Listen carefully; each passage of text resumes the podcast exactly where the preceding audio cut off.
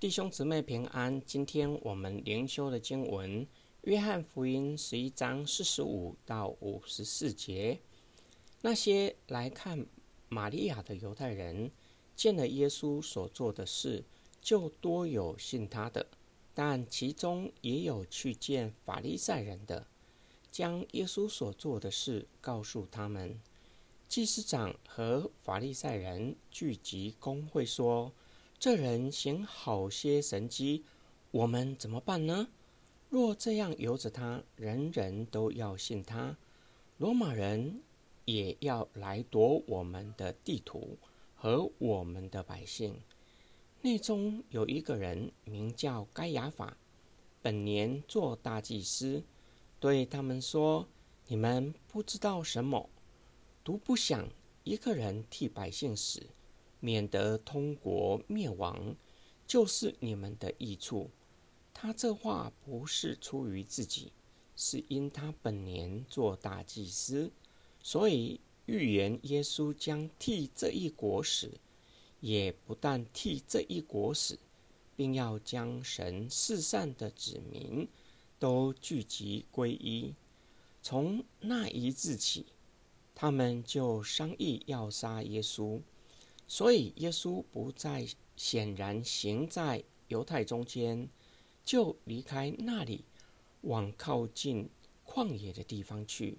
到了一座城，名叫以法莲，就在那里和门徒同住。约翰通过宗教领袖定义杀害耶稣和该亚法具有预言性质的发言，将耶稣是赐生命的主。和十架神学连结在一起，透过耶稣失掉自己的性命，让凡是相信耶稣基督的人都可以获得生命，并且回应了施洗约翰一开始为耶稣所做的见证：他是神的羔羊，是逾越节被献上的羔羊，是先知以赛亚所预言的义仆。如同羊被牵到宰杀之地，依然默然不语。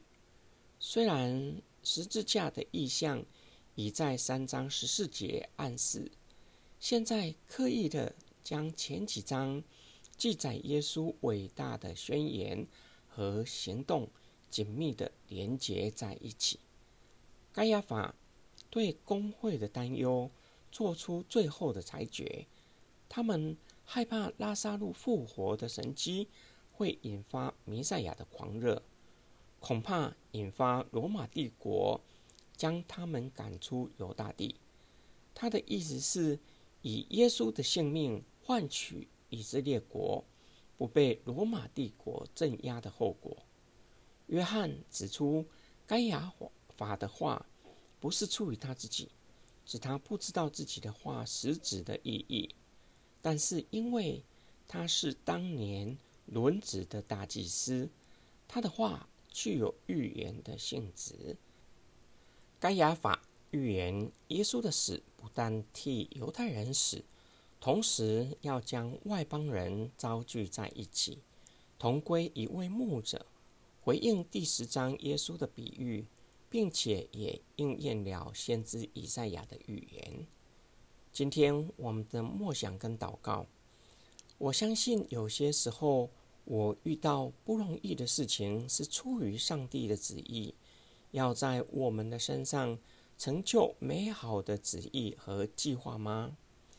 我们若是留心查考圣经，细心观看上帝的作为，会让我们赞叹不已。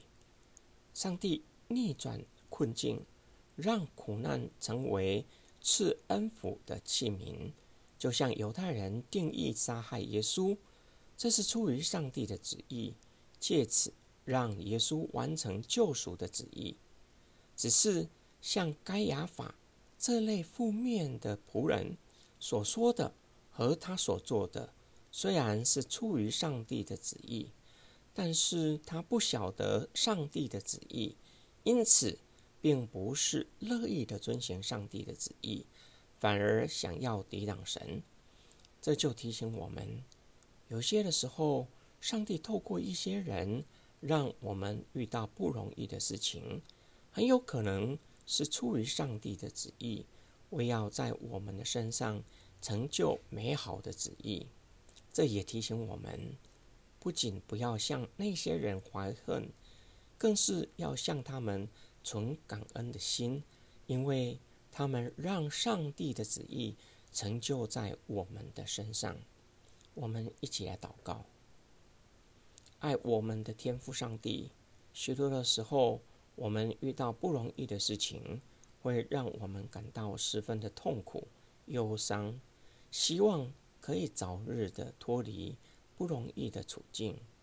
求主帮助我们，不要被外在的环境来限制我们，反而赐给我们敬畏你的心和智慧，叫我们可以看见你的作为。